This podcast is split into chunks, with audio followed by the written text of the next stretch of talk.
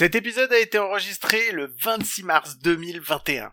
Compte plein de retrait. Play ball! Hey, take me out to the ball game. Take me out with the crowd. Buy me some peanuts and cracker jack. I don't care if I never get back. Let me root, root, root for the home team. If they don't win, it's a shame. Cause it's one, two, three strikes, you're out at the old ball 30 équipes, 3 héros et un podcast par jour. C'est l'épisode numéro 27. C'est écrit par Cédric et présenté par Mike et moi-même. Pas de Schwarzy ou de De Vito Dani, mais les jumeaux dont on va parler sont aussi de gentils losers. Bienvenue chez les Minnesota Twins.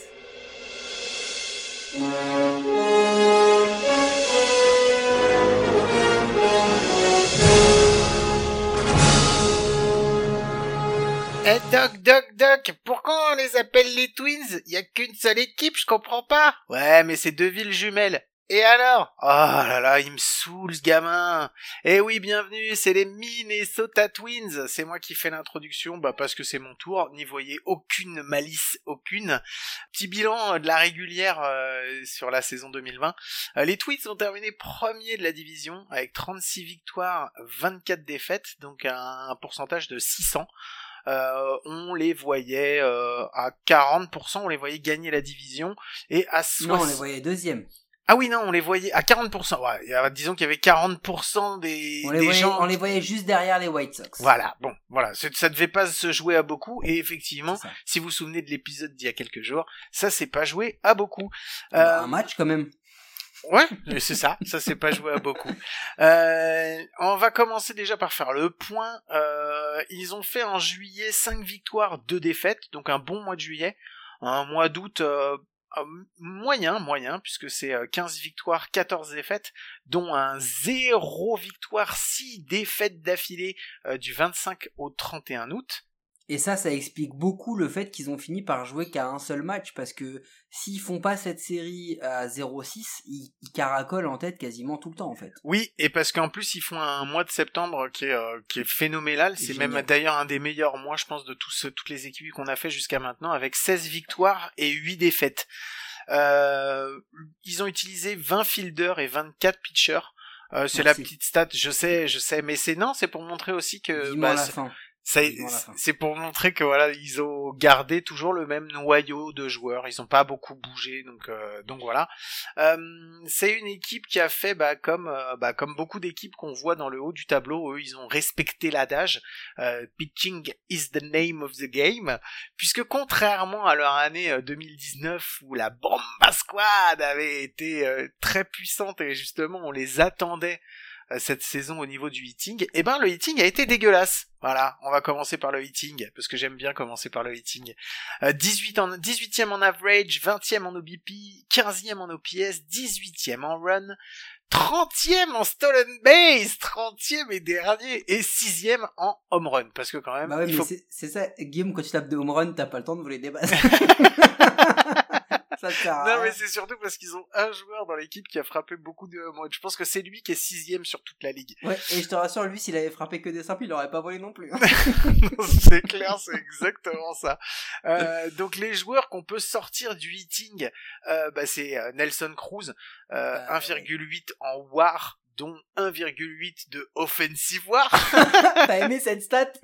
Adoré. Allez, il faut qu'on raconte aux auditeurs. On fait un, on fait un document partagé dans lequel on met tous nos commentaires, toutes nos stats, etc. C'est comme ça qu'on a bâti les comptes pleins. Il y a plus du- d'une quinzaine de pages par équipe.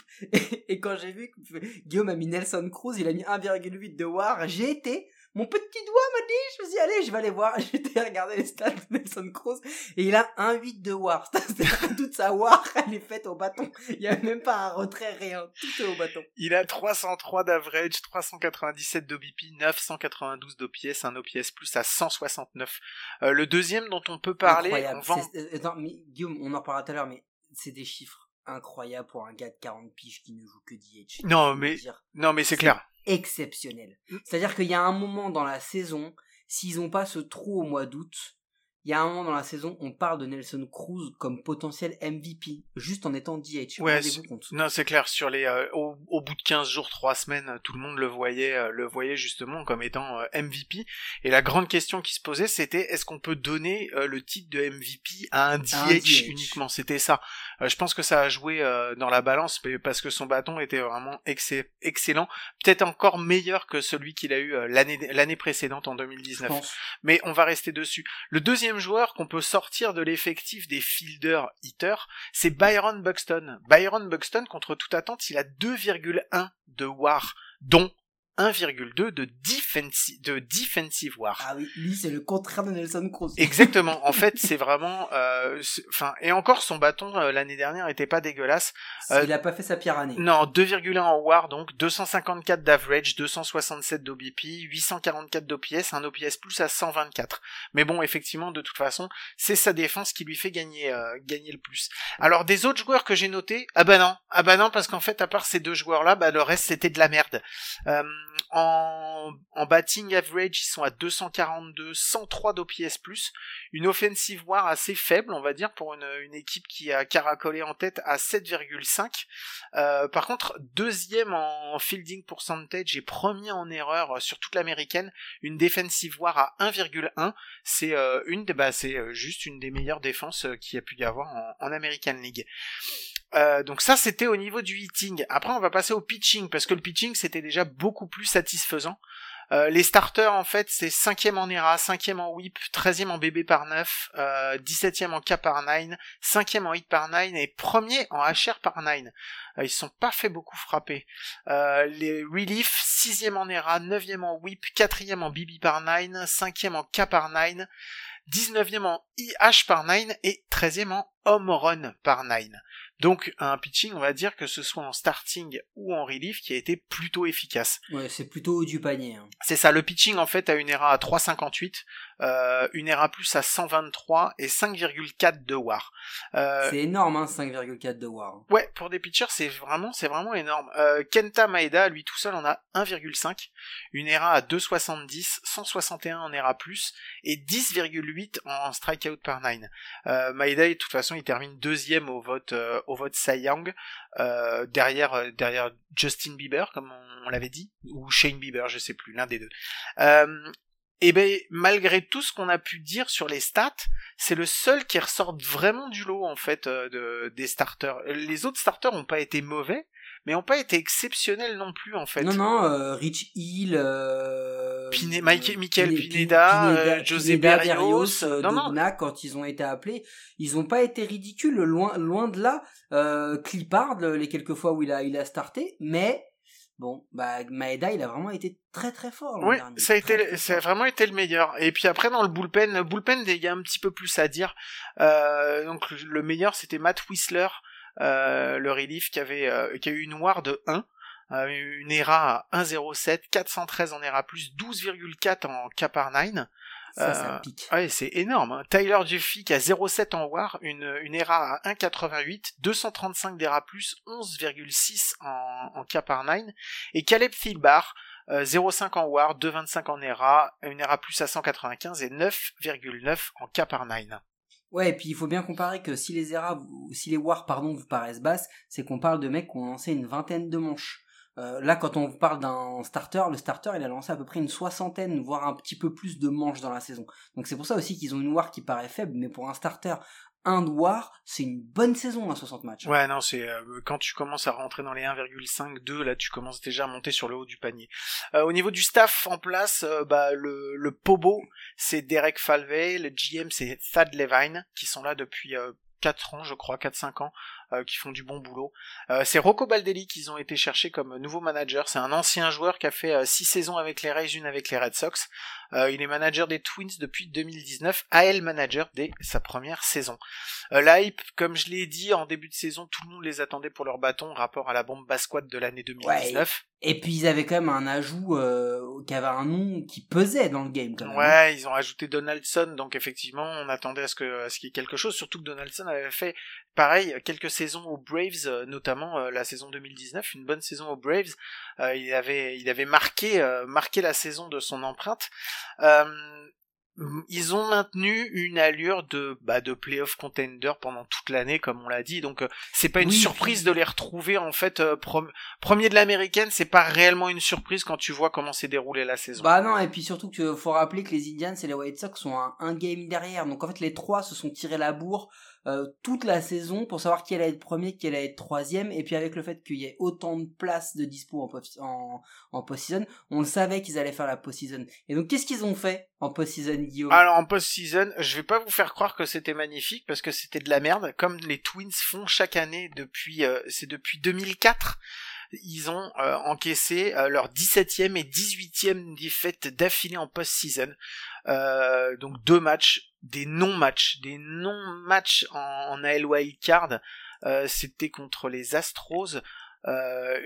C'était franchement c'était nul. Mais rien que de voir les stats, ça. Ils ont 119 en batting average sur la sur la série, 246 en OBP, 153 en slugging et 399 en OPS. Euh, voilà, il y a rien à dire Non de mais attends, ce, que- ce qui est important dans les stats que tu as donné, c'est qu'on va donner, je vais vous donner un premier chiffre, ce sera le chiffre sur la série Wildcard, et le deuxième chiffre, ce- c'est le chiffre qu'ils ont affiché en, en saison régulière. On a dit qu'ils étaient pas très bons au bâton, mais comprenez bien, ils ont fait 119 en batting average contre 242, ils ont fait 246 en OBP contre 315, 153 en slugging contre 427 et 399 en OPS contre 743. Ils ont divisé à minima par deux leurs stats au bâton. Et on parle des Astros. Les Astros l'an dernier, surtout arrivant en post-season, ils avaient pas les, les lanceurs les plus dominants du monde. Donc euh, ils ont été, ils ont été totalement absents. Ouais. Et comme je t'ai déjà dit de toute façon, Mike, parce qu'on en a déjà parlé ça euh, hors, hors épisode. Central. Alors c'est pas que là, alors c'est il y a la- il y a l'épisode Central, on est d'accord, mais euh, c'était ce qui était encore pire en fait pour les Twins, c'est que comparé aux années précédentes, là les les stats de de Nelson Cruz, c'est les stats qui c'est l'arbre qui cache la forêt en fait, parce que c'est le seul ça. qui est vraiment bien joué, bien frappé offensivement. Le reste de l'équipe vraiment, c'était pas beau, c'était pas beau à voir, et c'est lui qui fait monter toutes les stats. Si les stats des Twins sont pas mauvaises, c'est uniquement pour Nelson Cruz. Et c'est ce que je t'ai dit quand ils se sont fait éliminer. J'ai dit, tu peux pas euh, espérer faire un parcours en, en post-season quand t'as qu'un seul joueur dans ton équipe qui frappe. C'est pas possible. Donc, euh, donc voilà, ça c'était. Ouais, et puis ben, on va vous repréciser quand même que sur la série des deux matchs, euh, tu n'as à peu près que six joueurs qui frappent au moins un hit. Rendez-vous compte. Et Nelson Cruz, sur les 7 hits qui sont frappés, il en frappe deux, dont deux doubles. Donc euh, c'est encore lui qui porte l'équipe. Et au final, bah ça s'est ça s'est payé cash en post-season game. Ouais, donc euh, bah vu qu'ils ont terminé leur post-season euh, comme d'habitude depuis 2004 très très rapidement, qu'est-ce qu'ils ont fait, Mike? Eh bien, ils sont montés dans la barque avec le petit gondolier, ils ont fait un tour de fleuve et puis ils sont arrivés à la off-season. Allez, les gars, off-season. Il y avait des départs importants en agent libre, il fallait que les Twins répondent vite sur le marché pour compenser. Les Twins, on va dire que c'est un, format euh, Raise Ace, mais avec quand même deux ou trois fois plus de thunes, d'accord? On n'est pas dans le plus gros payroll de la ligue, mais on est un peu dans cette philosophie où on n'a quand même pas peur d'aller lâcher un peu d'oseille pour aller prendre quelques vedettes.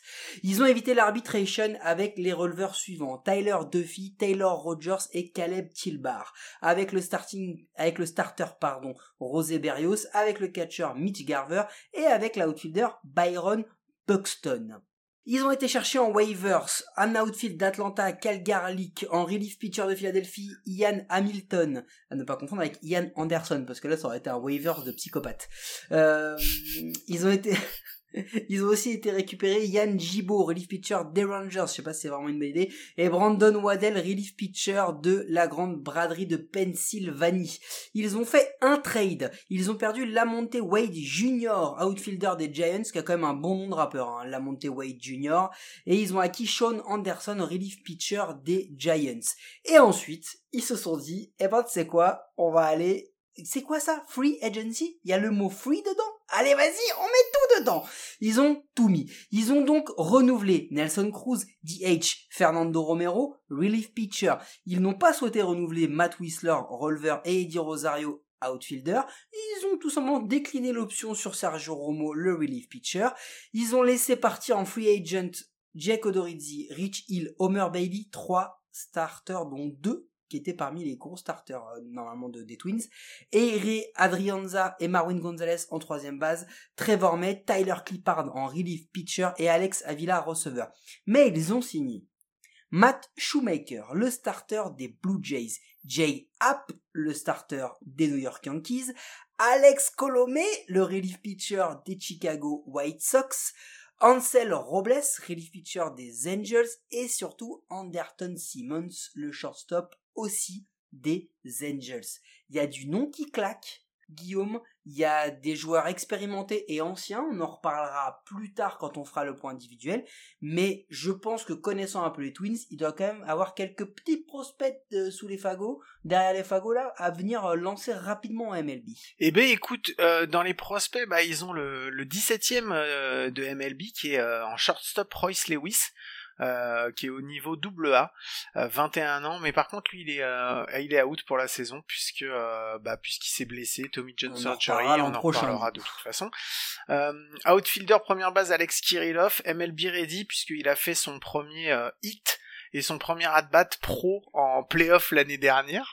Euh, donc voilà, 26 ans, outfielder. Lui, on l'attend, euh, on l'attend vraiment. Il a eu une Tommy John injury en 2019 qui lui a fait prendre un peu de retard. Sinon, il serait arrivé plus tôt. Et, euh, et voilà, normalement, il devait être peut-être dans l'équipe, mais là, il a été justement il y a deux jours, il a été relâché. Il est sur le site, sur le site alternatif. Ouais, on parlait de lui déjà pour le pour le, le roster de l'opening day, mais c'est peut-être un peu tôt. Je pense qu'il y a de la il y a de la MILB, donc ils vont lui donner un petit peu de temps de jeu pour qu'il y arrive. Par contre, il parle déjà de savoir est-ce qu'il va faire la première base ou le right field, parce que du coup ils sont en train d'essayer de lui trouver une bonne solution. Mais surtout, t'as pas dit Guillaume, il a il a c'est un milestone hein, son hit, parce que c'est la première fois que pour ton premier at bat de ta carrière, de ta vie en post-season, tu frappes un home mon gars. C'était la première fois que ça arrivait. Donc euh, lui, lui va falloir le surveiller parce que ça a été un premier tour de draft. Il est très très attendu du côté des Twins. Ouais. Donc ensuite on passe directement au numéro 80 de la MLB, euh, l'outfielder Trevor Larnack, euh, qui est en double A. Oh, lui, on euh, excusez-moi, excusez-moi, parce qu'on est dans, on est Trevor Larnack, exactement. Trevor Larnack, c'est son vrai nom, ouais. ou c'est Joe Dubalto, c'est son surnom? Non, non, c'est son vrai, c'est son vrai, son vrai nom. Arrête de me faire dire des conneries. Euh, il va, il, il, rentrera peut-être euh, dans le line-up, peut-être à la fin, d'ici la fin de saison, sinon, euh, sinon l'année prochaine. Euh, et ensuite, ils ont un pitcher en numéro 97, c'est Jordan Balazovic. lui, c'est un grand, c'est un grand espoir des Twins au niveau du pitching, mais pour le moment, ce sera sûrement pas cette année et même pas sûr que ça soit l'année prochaine. Il le garde, il le développe tranquillement comme les Twins ont l'habitude de faire. Euh, qu'est-ce que ça va nous donner tout ça, Mike, au niveau du line-up prévisionnel? Eh ben écoute, on parle du quatrième bilan de 2020, donc on s'attend quand même à avoir un beau line-up, en plus de, ce que tu vas pouvoir nous expliquer sur le, le bullpen, mais allons-y, gaiement, receveur Ryan Jeffers, 23 ans, franchement il est, il est jeune, il est talentueux, mais il est beaucoup plus à la frappe. Euh, il a percé très vite, euh, franchement, euh, il a été très très vite, et il a fait un peu comme Mitch Garver, qui est apparu comme ça d'un claquement de doigts, qui a pris sa position, on s'est dit allez on y va, let's go, lui fait pareil, donc on va attendre de voir quand même, parce qu'il n'a que 23 ans, et il est surtout bon frappeur, meilleur qu'il n'est bon driver. Première base, Miguel Sano. Alors quand je vais vous donner l'âge de Miguel Sano, je pense que vous n'allez pas me croire. Miguel Sano a le syndrome euh, Jason Hayward ou euh, Marcel Ozuna, il n'a que 28 ans. Euh, le problème c'est qu'à 28 ans, Miguel Sano, la plupart des analystes disent que son meilleur baseball, il était derrière lui. D'accord? Euh, Écoute, défensivement, franchement, Guillaume, c'est un handicap, Miguel Sano, sans déconner. Euh, il sait pas courir sur base parce qu'il peut pas courir sur base. Il faut, on attend beaucoup de lui. C'est, je crois qu'il a eu le, record de K en 2020 de la ligue. Donc, euh, il part déjà de le foutre en DH quand, quand Nelson Cruz arrêtera. Bon, on va voir parce que c'est le troisième salaire des Twins. Il y a un moment, il va falloir qu'il fasse plus que ça, Miguel Sano. Juste, en fait, il le garde, je vais t'expliquer pourquoi, c'est à cause du syndrome David Ortiz parce qu'ils avaient un joueur qui était exactement dans le même style, qui s'appelait, qui est devenu euh, Big Papi, et euh, en fait c'est eux qui l'ont lâché parce que effectivement il donnait pas grand chose, et quand ils l'ont lâché, il est devenu la star qu'on connaît maintenant, qui rend Hall of Future Hall of Famer et tout ça. Donc en fait les Twins, ils ont un, c'est un vrai traumatisme qu'ils ont avec, euh, et c'est pour ça qu'ils gardent Miguel Sano. Euh, deuxième base, genre Jorge Polanco, 27 ans. Bah écoute, il commence euh, vraiment à, à devenir l'utility player de l'équipe. Hein. Il passe shortstop, deux euh, champ extérieur, un petit peu, un petit peu partout. Euh, ça pourrait être un tournant cette année pour son, pour sa carrière parce que il y a eu son opération de la cheville. On va le repositionner. Est-ce qu'il peut redevenir comme en 2018 Franchement, on a des doutes. Il a que 27 ans, mais les deux trois dernières saisons de Polanco, elles étaient dures, hein, surtout pour lui. Euh, troisième base, George Donaldson, Donaldson, pardon, 35 ans. On lui a prédit il y a 5-6 ans le Hall of Fame quasiment assuré à l'époque où il rayonnait notamment chez les, chez les Blue Jays. Bon, il lui manque encore vraiment une, une ou deux très bonnes saisons, mais surtout il lui faut un run en playoff à Josh Donaldson parce que jusqu'à maintenant, où qu'il a été, on l'a, l'a jamais vu et 2020, bah, ça a pas aidé. Donc est-ce qu'il a encore assez dû pour non faire ce qu'il a fait en 2015 et 2016 où franchement c'était, c'était le meilleur troisième base de la ligue, il était incroyable. Écoute, on verra bien. Euh, ils l'ont quand même signé à 92 millions sur 4 ans. C'est le plus gros salaire de Minnesota. Il a 35 ans. Il faut qu'il fasse plus. Mais on en a quand même des doutes sur ce qu'il va pouvoir apporter à l'équipe. Shortstop, Anderton Simmons, la nouvelle signature. On faudra qu'on m'explique pourquoi les LA Angels l'ont laissé partir, parce que là aujourd'hui je ne comprends pas. Euh, c'est peut-être un des meilleurs rapports qualité-prix de la ligue au poste. Il n'est que 12e salaire euh, il n'est que le 12e payroll de tous les shortstops de la ligue. Alors c'est un bâton qui est régulier. Alors c'est sûr c'est pas pas Tatis, euh, Corey Seager ou qui tu veux, mais par contre c'est un Gold Glove. T'es sûr que lui il, défend le shortstop, la 3 et la deuxième base. Et quand t'as euh, Donaldson et lui, je peux dire que t'as plutôt intérêt à taper euh, côté right field parce que pour passer l'infield mon pote il va falloir taper fort. Écoute, il a 31 ans donc il est pas si vieux que ça, euh, on pense que c'est pour euh, une, deux, voire trois années de transition, le temps que petit Royce Lewis que tu as évoqué tout à l'heure revienne de sa Tommy John et prenne pleinement sa place. Je pense que c'est une très bonne addition et c'est un très bon choix, Anderton Simmons. On passe à l'outfield avec champ gauche Jake Cave. Écoute, normalement, il devrait être le backup de Buxton. Mais là aujourd'hui il est titulaire parce qu'ils n'ont pas grand chose d'autre à mettre. Euh, il est, il est, il est irrégulier au possible, euh, Jake Cave, et surtout il, est incapable de frapper les gauchers. Donc c'est franchement, ça va être un trou dans le line-up et défensivement c'est pas non plus le meilleur ajout qu'ils aient en outfield de Jake Cave. Mais il vient pour remplacer Eddie Rosario qu'on a dit qui était parti aux Indians. Euh, Eddie Rosario ils l'ont déjà laissé partir parce qu'il était plutôt inconsistant au niveau du bâton. Autant il y avait des fois où il pouvait frapper très très fort, autant euh, il y avait des fois où il faisait rien du tout. Jake Cave c'était le quatrième outfielder. Euh, la passe, on pensait qu'elle allait être prise bah, soit par Brent Rooker, euh, qui est aussi un, futur euh, futur joueur de l'équipe, mais qui est pas dans les top 100, ou alors bah, par Alex Kirillov pour le moment, ce serait Jake Cave qui ferait euh, qui ferait le left field. On n'est pas non plus. Euh, c'est possible que ce soit Brent Rookers qui vienne faire le, troisième et que Jake Cave reste en quatrième outfielder. Ouais, et puis c'est aussi fortement possible que si Kirillov il pète en, triple A euh, les premières semaines, il arrive très vite à prendre ce poste-là. Très honnêtement, je pense que c'est le scénario le plus le plus possible. centerfield, Byron Buxton. Byron Buxton, Guillaume? Syndrome, syndrome Jason Edwards, il n'a que 27 ans. Buxton, on le voit, on a l'impression de le voir jouer depuis qu'il a 11 ans. Byron Buxton, les enfants, c'est un human highlight reel. Vous tapez Byron Buxton catch euh, sur YouTube, mais vous avez 8 heures d'highlight parce que le mec est incroyable.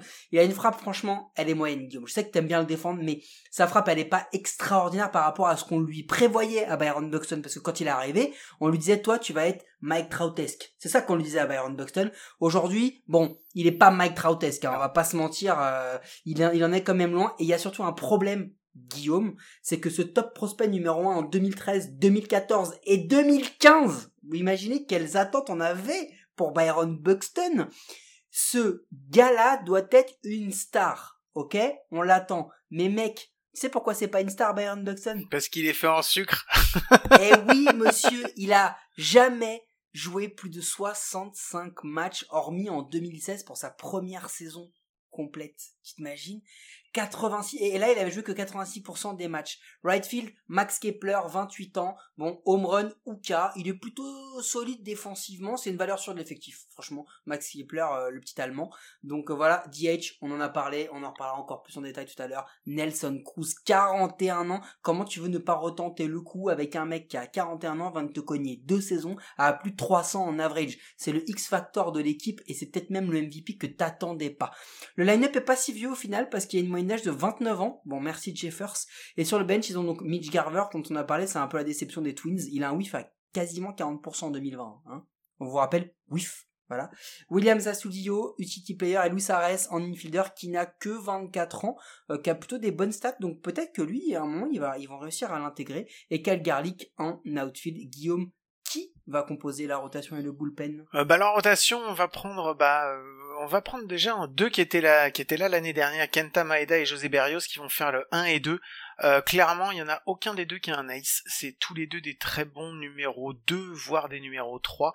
Euh, Kenta Maeda, bah on l'attendait pas à ce niveau-là puisqu'il venait des Dodgers et il faisait des piges parfois en starter mais surtout beaucoup en relief.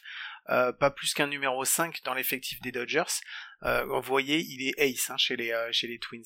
Euh, José Berrios, ça fait des années qu'on lui prédit euh, le poste de ace, mais euh, c'est très difficile. Il a une saison sur deux qui est bonne. Euh, Qu'est-ce qu'on va avoir cette année?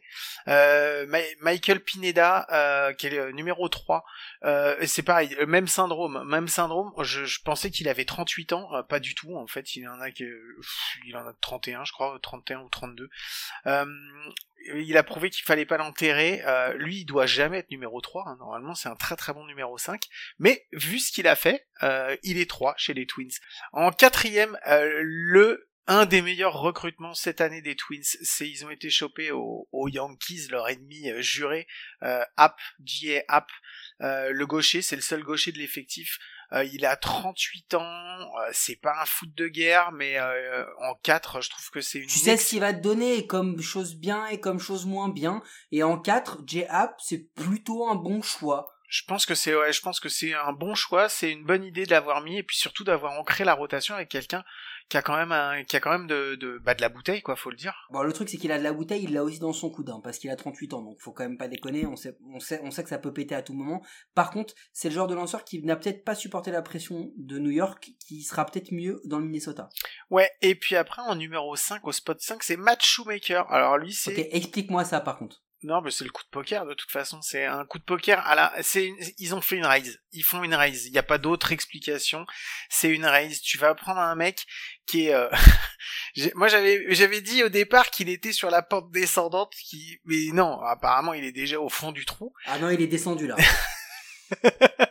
Donc Là, il, là, il attend le bus en bas pour remonter. hein. Non, mais c'est un. Alors, tu fais un pari. euh, c'est un pari qui va pas leur coûter cher parce qu'ils le payent que 2 millions. Et euh, au pire derrière, t'as Randy Robnack qui, euh, bah, qui a déjà prouvé qu'il était capable de starter, qui est derrière, qui va reprendre un peu de relief parce que ça le dérange pas de prendre de relief. Mais si Matt Shoemaker au bout de trois starts, c'est pas ça, Randy Robnack il va reprendre sa, sa place de, de, cin- de spot 5. C'est exactement ça le choix et la stratégie, c'est on prend un gars qui a de la bouteille, qui a de l'expérience, qui a été bon, euh, qui ne l'est plus, parce qu'il faut quand même pas déconner, hein, il a pas fait plus de 15 starts lors des 4 dernières saisons, donc c'est pour te dire, il a souvent été blessé, il coûte que 2 millions, et surtout, il est en CDD, c'est-à-dire que là, il est en période d'essai. Si ses premiers starts sont pas bons, ils sautent, et ils en mettent un, un qui pour l'instant fait le bullpen. Donc ils prennent peu de risques. Non, il y a euh, peu de risques en fait. T'as que, t'as- t'as que, en fait, si, si ça marche, t'as un gros retour sur investissement. Si ça foire, c'est pas grave. Euh, ensuite, on va passer au bullpen en setup. Ça sera soit Tyler Duffy, soit Cody Stachak, euh, et euh, en closer Taylor Rogers ou Alex Colomé. C'est la même chose. C'est aussi une raise. Euh, c'est quatre lanceurs qui peuvent faire euh, 7, 8, 9 euh, indépendamment. Ça va dépendre du jour. Euh, c'est une plutôt plutôt plutôt des bons joueurs, euh, plutôt des bons releveurs. Ça te fait vraiment une très bonne fin pour gérer les fins de match. C'est c'est nickel. Après dans le reste du bullpen, Caleb Tilbar, Ansel Robles, Georgie Alcala, Randy Dobnak.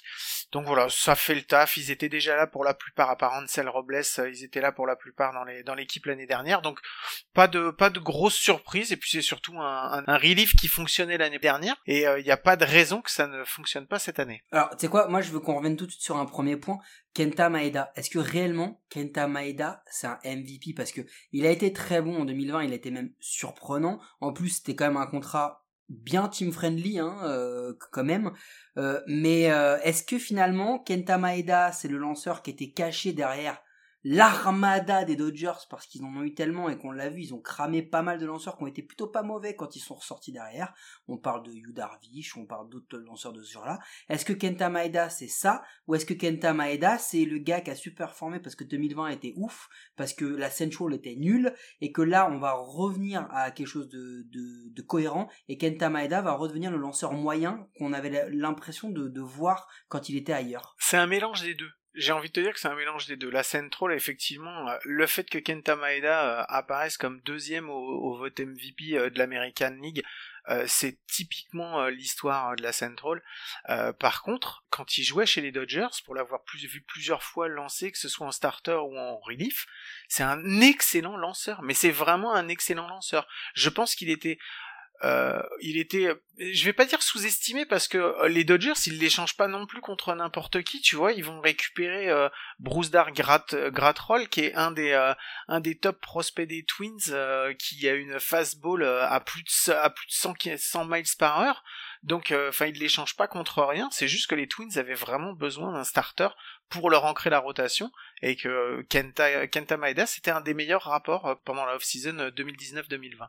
Kenta Maeda, on parle comme d'un lanceur qui postait régulièrement des, saisons à 4-10, voire en dessous de 4 en ERA, qui postait des K par 9 euh, au-dessus des 10 régulièrement, donc il l'a fait 2-3 saisons d'affilée.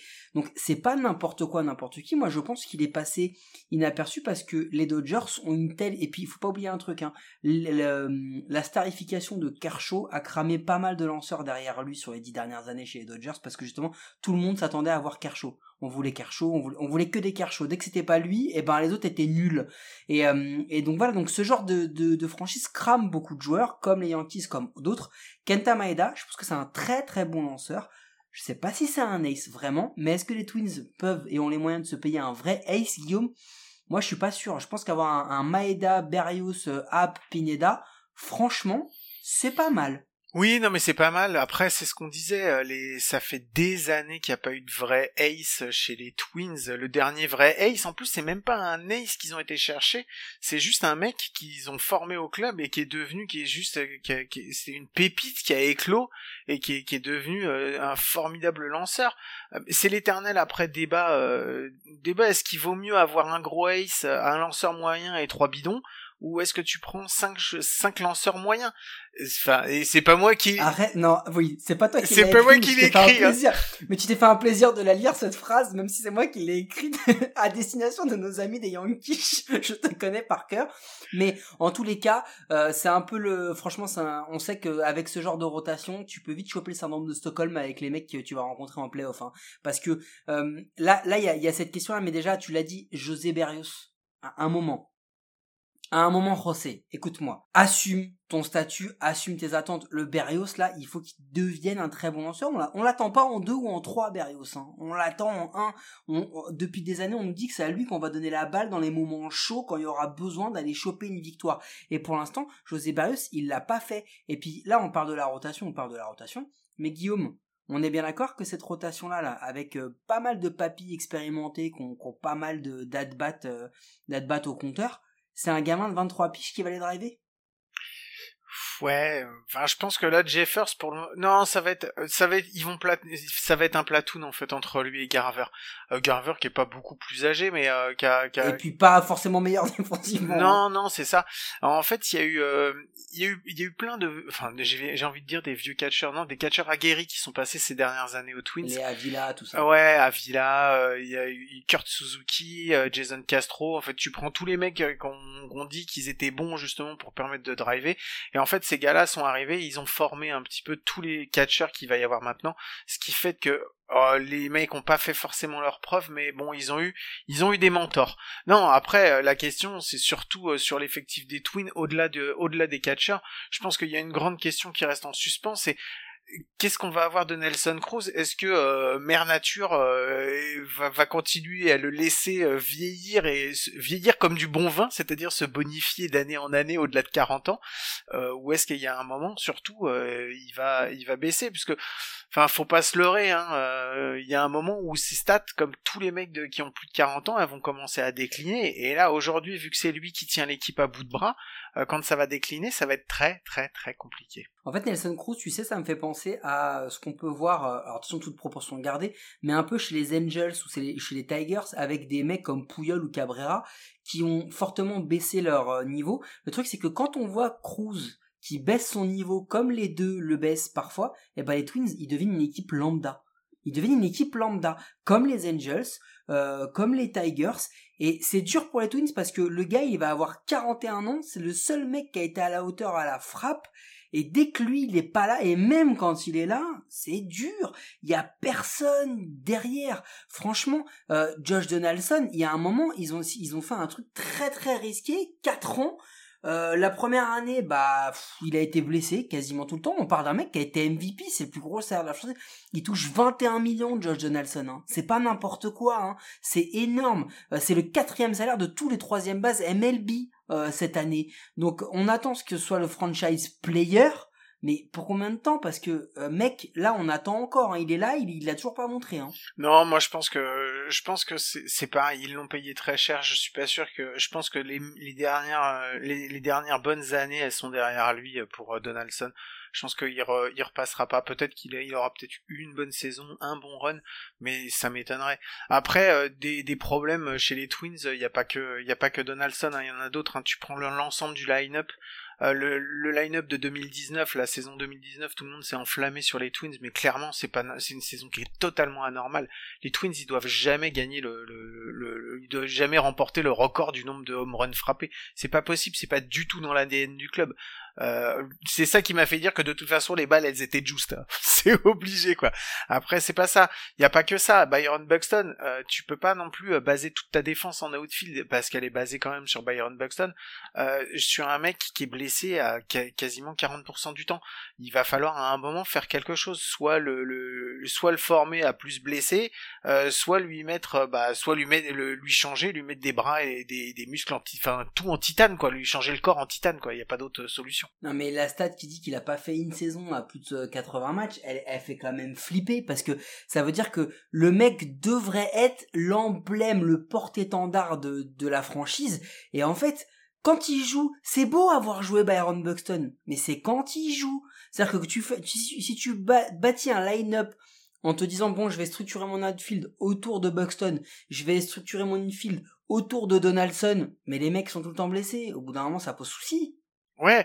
Après, en même temps, euh, enfin, si pour s'il arrive à rester en forme, lui, et si euh, pareil, Andrelton Simmons s'il reste en forme, je te jure, hein, là avec les deux en forme, t'as la meilleure défense axiale de tout le baseball depuis des années, quoi. C'est un truc de fou. T'as les, les, enfin, des gold, gold glove, gold, platinum glove, les deux, donc donc je peux, ça, ça peut faire très très mal.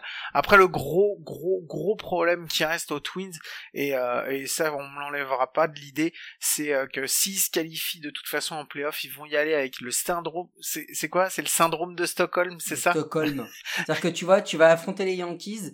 En fait, les mecs ils te ils te maltraitent depuis depuis 19 ans et bah en fait tu vas finir par les aimer. Tu vas leur faire des cadeaux parce que tu vas leur faire des petits bisous parce que tu ne seras pas capable de leur frapper les hits. C'est clair. Et moi je te l'annonce direct, hein, je pense. Hein. S'ils arrivent à se qualifier en playoff, je l'annonce tout de suite.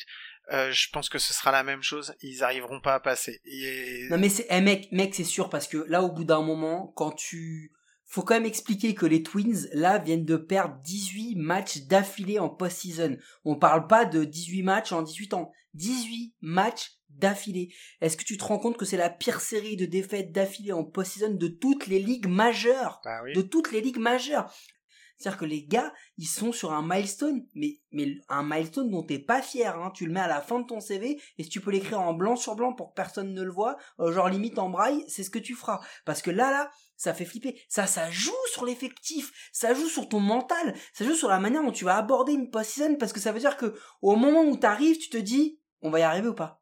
Non! Et ils y arrivent pas. Mais en plus, ils se font pas forcément détruire, hein ils font peut-être même parfois des bons matchs, mais au moment clé, les mecs s'écroulent. Non, ils font les pas... mecs s'écroulent. Non, non, ils font, non, non, parce que c'est le, ce qui s'est passé la, la saison dernière, ça s'est passé il y a deux saisons. C'est des non-matchs, en fait. Ils, ils ça. ne jouent pas, en fait. C'est pas un mauvais match, c'est juste qu'ils arrivent pas à prendre la mesure de l'événement. Ils se font bouffer par la pression. Et puis Guillaume, il y a un dernier truc aussi en plus de ça, c'est que on l'a vu, une de leurs grosses forces a été le bullpen l'an dernier, mais les mecs, ils ont quand même perdu Whistler, mais Romo et Clippard. Bah c'est des gros, ouais, c'est des gros départs.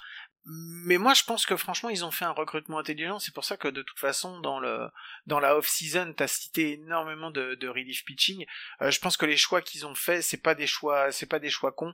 Ils se sont, euh, bah, il y a des joueurs de toute façon qui pouvaient pas garder parce qu'ils demandaient trop cher.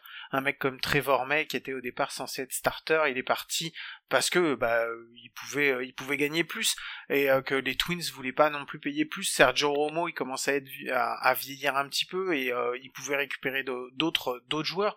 Non, je pense qu'ils ont fait déjà quand tu vas chercher Colomé qui fait sûrement euh, la meilleure saison euh, dans, dans le bullpen des euh, White Sox. Tu vas déjà chercher un, sacré joueur quoi donc après tu ils se sont renforcés enfin ça a pas comment dire? Bah, tu sais quoi tu parles de tu parles de renfort je suis d'accord avec toi mais moi je trouve qu'ils font des choses intelligentes mais ils sont quand même assez frileux. Bon après quand tu vois le contrat Donaldson si ça paye pas, tu te rends compte peut-être pourquoi ils le sont mais euh, ils sont quand même assez assez frileux pendant la off-season, ils font des moves intelligents mais sans jamais prendre des risques incroyables.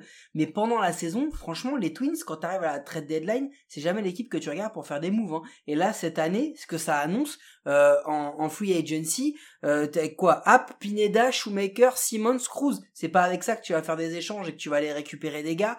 L'an prochain, ils perdent 3 de leurs 5 euh, starters annoncés en début, de, début de saison. Ils vont être toujours aussi frileux, c'est, où on va, on va voir des mouvements euh, des, des Twins pour faire des ajustements. Non, ils sont toujours frileux. Il y a pas, y a pas. Et de toute façon, en fait, ils sont pas dans une politique de, tu sais, euh, comme comme certaines équipes de tanking ou de remise à zéro, de trucs comme ça. Ils essayent en fait de faire des additions. C'est pour ça qu'aujourd'hui, tu te retrouves avec un effectif, bah, où t'as des joueurs qui ont participé à des saisons à plus de 100 défaites et qui ont et qui ont terminé donc dernier de la ligue et euh, la saison suivante qu'on gagné euh, qu'on gagné la division. Donc euh, c'est vraiment c'est faire des petits ajouts. On essaye pendant la off season de faire des petits ajouts. Et le problème c'est qu'à chaque fois qu'ils partent sur un gros contrat ben, ces derniers temps à chaque fois ils se sont plantés quoi. C'est un c'est un c'est un crève-cœur de voir ça. Moi j'adore Josh Donaldson mais j'adore Josh Donaldson il y a dix ans. Pas pas le Josh Donaldson d'aujourd'hui. Il est sympa il est marrant il fait des trucs en interview il aide les jeunes mais il vaut pas ce qu'ils ont payé, quoi. Ben, en parlant de choses sympas, Guillaume, il y aura des gens sympas au stade? Et est-ce qu'on pourra manger des choses sympas au stade? Je sais pas s'il y aura des gens sympas au stade, mais bon, ils sont pas méchants les, supporters des Twins. Euh, ouais, il y aura, ouais, ils ont annoncé qu'il y aurait, euh, il y aurait 10 000 personnes max dans le dans le stade, donc déjà on va avoir une vraie ambiance. Et surtout, tu vas pouvoir te régaler. Ils ont depuis donc 2019, ils ont un, un sandwich qui s'appelle The Two Foot Long Boomstick. Et c'est pourquoi C'est parce qu'ils mettent deux pieds dedans? C'est quoi le c'est quoi le délire? Parce qu'il fait deux pieds de long. Oh là là. C'est en fait c'est tu prends il une fait ma taille quoi. Non mais tu prends une baguette, tu prends une baguette à nous quoi, mais avec un pain dégueulasse à eux. Donc tu prends une baguette à nous et puis à l'intérieur, tu le remplis avec bah tout ce que tu peux avec euh, du bœuf, avec des saucisses, euh, avec euh, avec tout des oignons, avec des frites, avec de la sauce, avec tout tout tout tout tout tout tout tout. tout. Et donc voilà, il faut que tu manges tout. Mais je vous mets déjà au défi de réussir à manger tout en moins de 7 innings. Ah, attends, j'entends un petit bruit, Maï. Là, j'entends le bruit. Je crois que, je crois qu'ils arrivent. Je crois qu'ils arrivent. Mmh, les poneys, les pronos de l'équipe avec notre partenaire de Parion, tort le seul site de paris sportif qui vous assure de perdre de l'oseille si vous suivez nos conseils. Et pour commencer, les conseils du boss, les conseils pas du tout partisans, les conseils aveuglés de notre ami Guillaume. Non, si c'était si c'était parti, si j'étais partisan, si j'étais aveuglé, je les aurais mis devant les White Sox. Euh, non, je les mets derrière les White Sox parce que je pense que les White Sox sont mieux armés pour remporter la division cette année. Euh, je pense qu'ils feront, bah, qu'ils vont faire le taf. J'aimerais bien qu'ils aillent en playoff, mais euh, si c'est pour les voir se faire taper, je préfère pas. Donc voilà, ils termineront deuxième pour moi, et je pense qu'ils joueront quand même la wild card. Eh bien, Guillaume, je suis comme toi, je choisis les Twins. Pourquoi? Parce que c'est quand même une, franchise qui travaille bien depuis plusieurs années, qui est régulier dans l'effort, dans la manière dont on utilise les joueurs. On n'entend jamais d'histoire de joueurs qui sont maltraités avec les Twins ou, inversement. C'est toujours propre. Ils savent comment faire briller les jeunes, ils savent les faire développer. Ils font pas de vagues. Euh, et puis depuis quelque temps, ça bosse bien.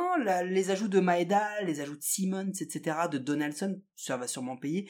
Je pense qu'ils font un Je pense qu'ils vont finir deuxième de cette ligue derrière la White Sox. Et est-ce que tu veux le prono du Lycan Ah oui, avec plaisir.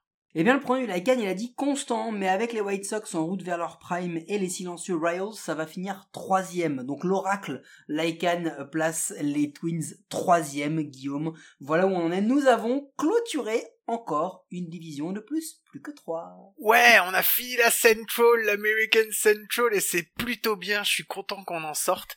Euh, non. Ça veut dire qu'on va parler, les trois prochaines équipes, ils ont gagné des matchs en post-season? Ouais. Euh, oui, ils en ont. euh, alors, euh, par contre, sur les trois, tu peux être sûr qu'il y en a au moins, il y en a qu'une qui a remporté tous ces matchs de post-season, enfin toutes ces séries de post-season. Euh, donc voilà, mais les autres se sont fait taper à un moment ou à un autre. Et oui, et je vous rappelle qu'on présente cet épisode à deux, mais que nous sommes trois à la recherche, à la compilation de toutes les informations, et que nous n'aurions jamais, jamais pu en réunir autant sans son aide ô combien précieuse. Et c'est pour ça qu'on dit un grand merci à Cédric de nous avoir suivis dans cette aventure. Euh, je vous rappelle que vous pouvez nous écouter sur toutes les bonnes applis de podcast, d'Apple Podcast à Spotify en passant par Deezer, Google Podcast, Transistor et toutes les autres.